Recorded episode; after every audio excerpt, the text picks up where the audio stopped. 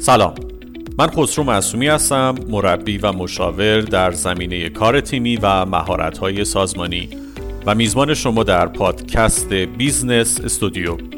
هدف پادکست بیزنس استودیو ارائه مطالب مفید و کاربردی در حوزه کسب و کار به ویژه کار تیمی و مهارت‌های سازمانی از منابع معتبر داخلی و خارجی هست. شما می‌تونید بیزنس استودیو رو بر روی انواع اپلیکیشن‌های پخش پادکست مثل کست باکس و اپل پادکست دنبال کنید.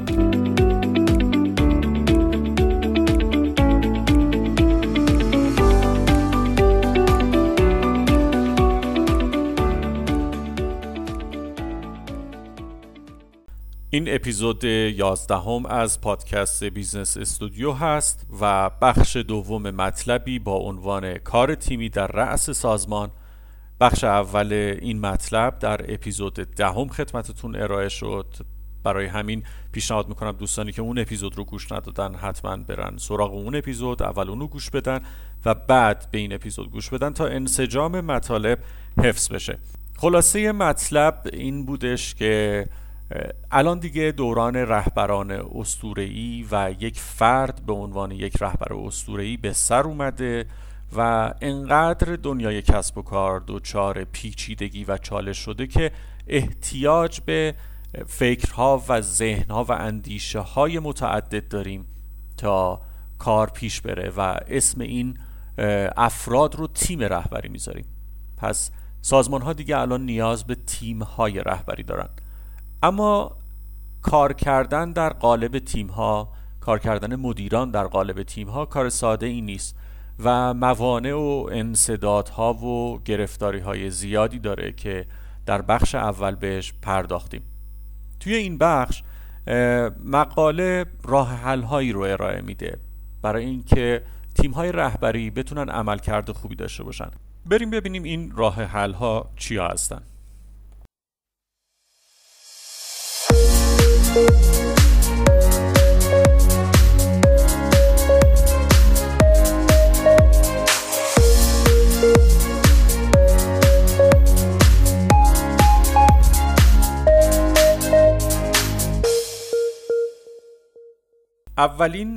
راهکاری که مقاله پیشنهاد میده اینه که تیم رهبری اعضای تیم رهبری سازمان باید تمرکزشون روی مسائل استراتژیک سازمان بذارن و نه مسائل tactical و بیشتر تمرکزشون روی آینده سازمان مسائل مربوط به توسعه سازمان باشه.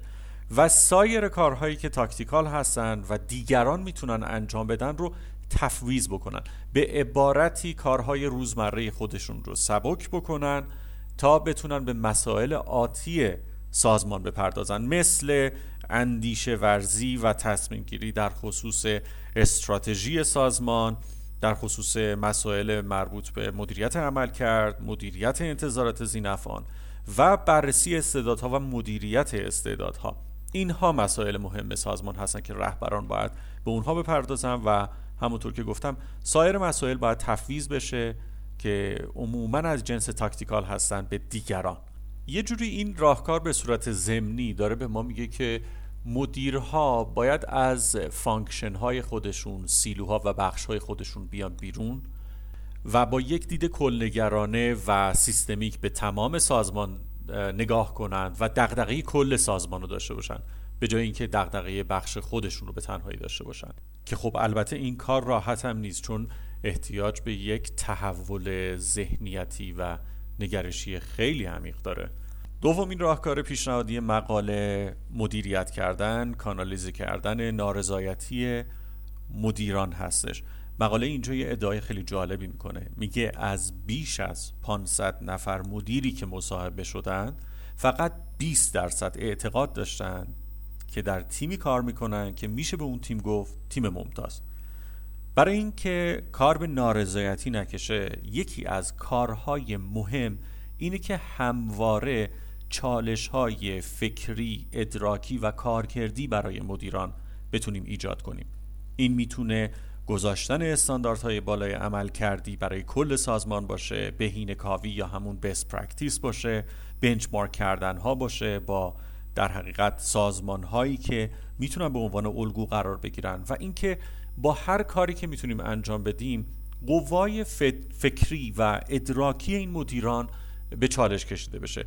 تا حس کنن جایگاه مدیریتیشون فقط یک پوسته نیست و یک محتوا هم داره.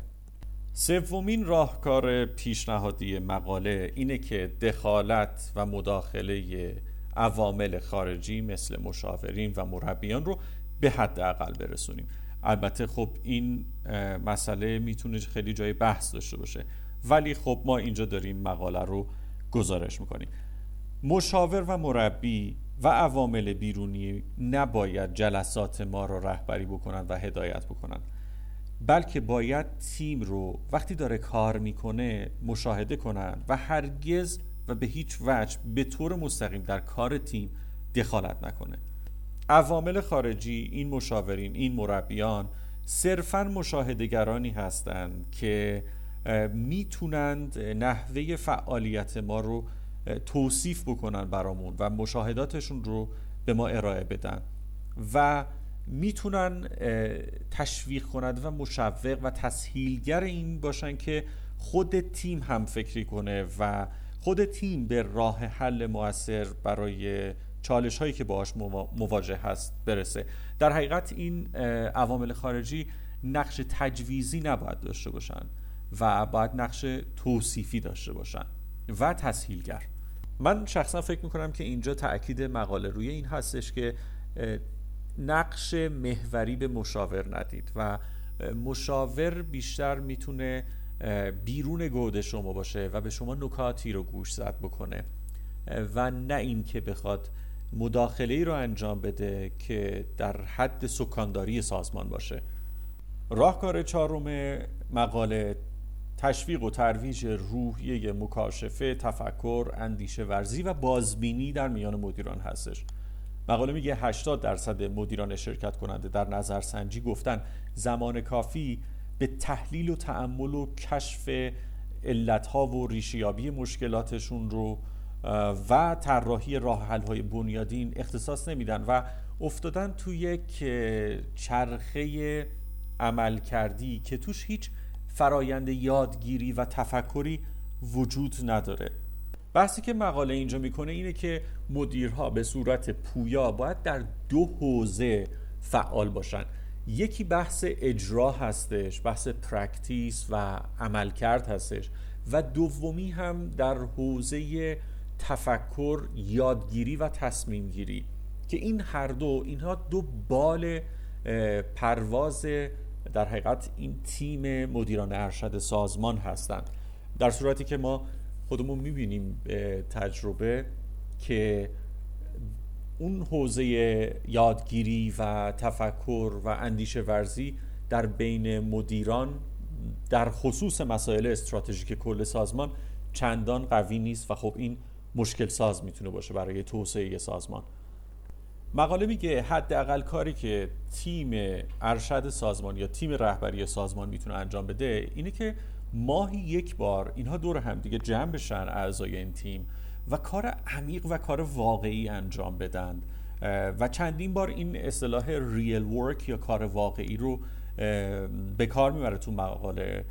به عنوان کاری که در خصوص استراتژی کلان سازمانه و تمرکز استراتژیک داره و تمرکز تاکتیکال نداره.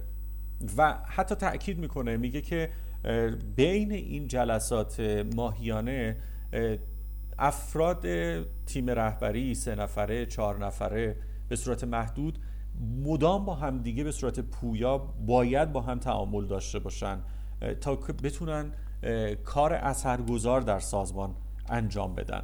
مقاله خیلی روی این نکته تاکید داره. یعنی خیلی از جاهای مقاله این حرف رو داره می‌زنه که میگه مدیرها کم همدیگه رو می‌بینن.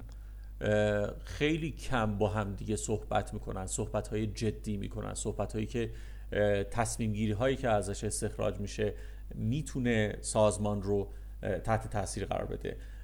جلسات هر شش ماه یک بار یا هر یک سال یک بار میگه زیاد تاثیرگذار نیست در کار سازمان و باید اینها خیلی متداول تر بشه و در بازه های زمانی کوتاهتری باید انجام بشه. نکته اساسی دیگه که مقاله مطرح می‌کنه میگه که تیم مدیران ارشد باید خیلی جدی نقادانه و صادقانه عملکرد خودشون را ارزیابی بکنن. و توی این کار جدیت زیادی باید داشته باشن. خب طبیعیه که ما وقتی که عملکرد و جدی و نقادانه مورد بررسی قرار میدیم دلخوری هایی ممکنه پیش بیاد استکاک ها و تعارض های ممکنه پیش بیاد و تعاملات ما ممکنه توی دست انداز بیفته.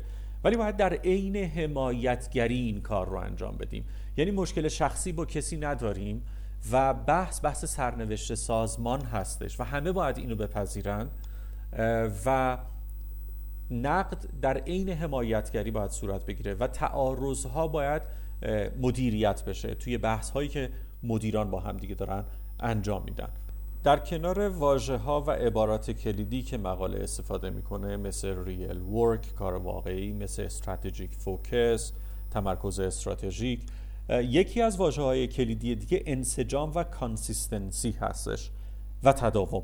میگه که کار تیمی همونطور که مدیران ارشد از سایر اعضا در سایر سطوح سازمان انتظار دارن که کار تیمی انجام بدن اثر بخش باشن در کار تیمیشون خودشون هم باید این کار تیمی رو تمرین بکنن و نه یک بار بلکه به کرات باید کار تیمی با هم دیگه انجام بدن.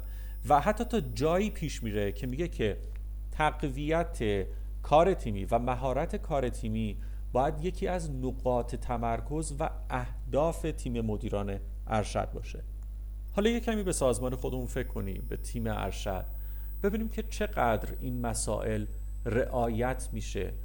چقدر اعضای تیم ارشد سازمان میشینن با همدیگه جلسه می‌ذارن و به کلیت سازمان و به مسیر کل سازمان فکر می‌کنن. تا اینکه بخوان فقط به بخش های خودشون بپردازن و از عملکرد بخشی و کارکردی خودشون بخوان دفاع بکنن. مقاله واقعا مقاله پر غنی و خوندنی هستش و پیشنهاد می‌کنم این مقاله رو حتما سرچ کنید پیدا کنید بخونید چندین دفعه بخونید. عنوانش هست تیم ورک at the top که همونطور که گفتم توسط مکنزی منتشر شده. این مقاله واقعا می‌تونه مثل یک الگو مثل یک دفترچه راهنما مورد استفاده قرار بگیره و ما با استفاده از اون بتونیم به مبحث کار تیمی در رأس سازمانمون بپردازیم و اون رو تنظیم بکنیم شکل بدیم و موانع و انصدادهاش رو برطرف کنیم. امیدوارم مطلبی که ارائه شد براتون کاربردی باشه. بتونید در میدان عمل ازش استفاده واقعی بکنید. و موفق باشید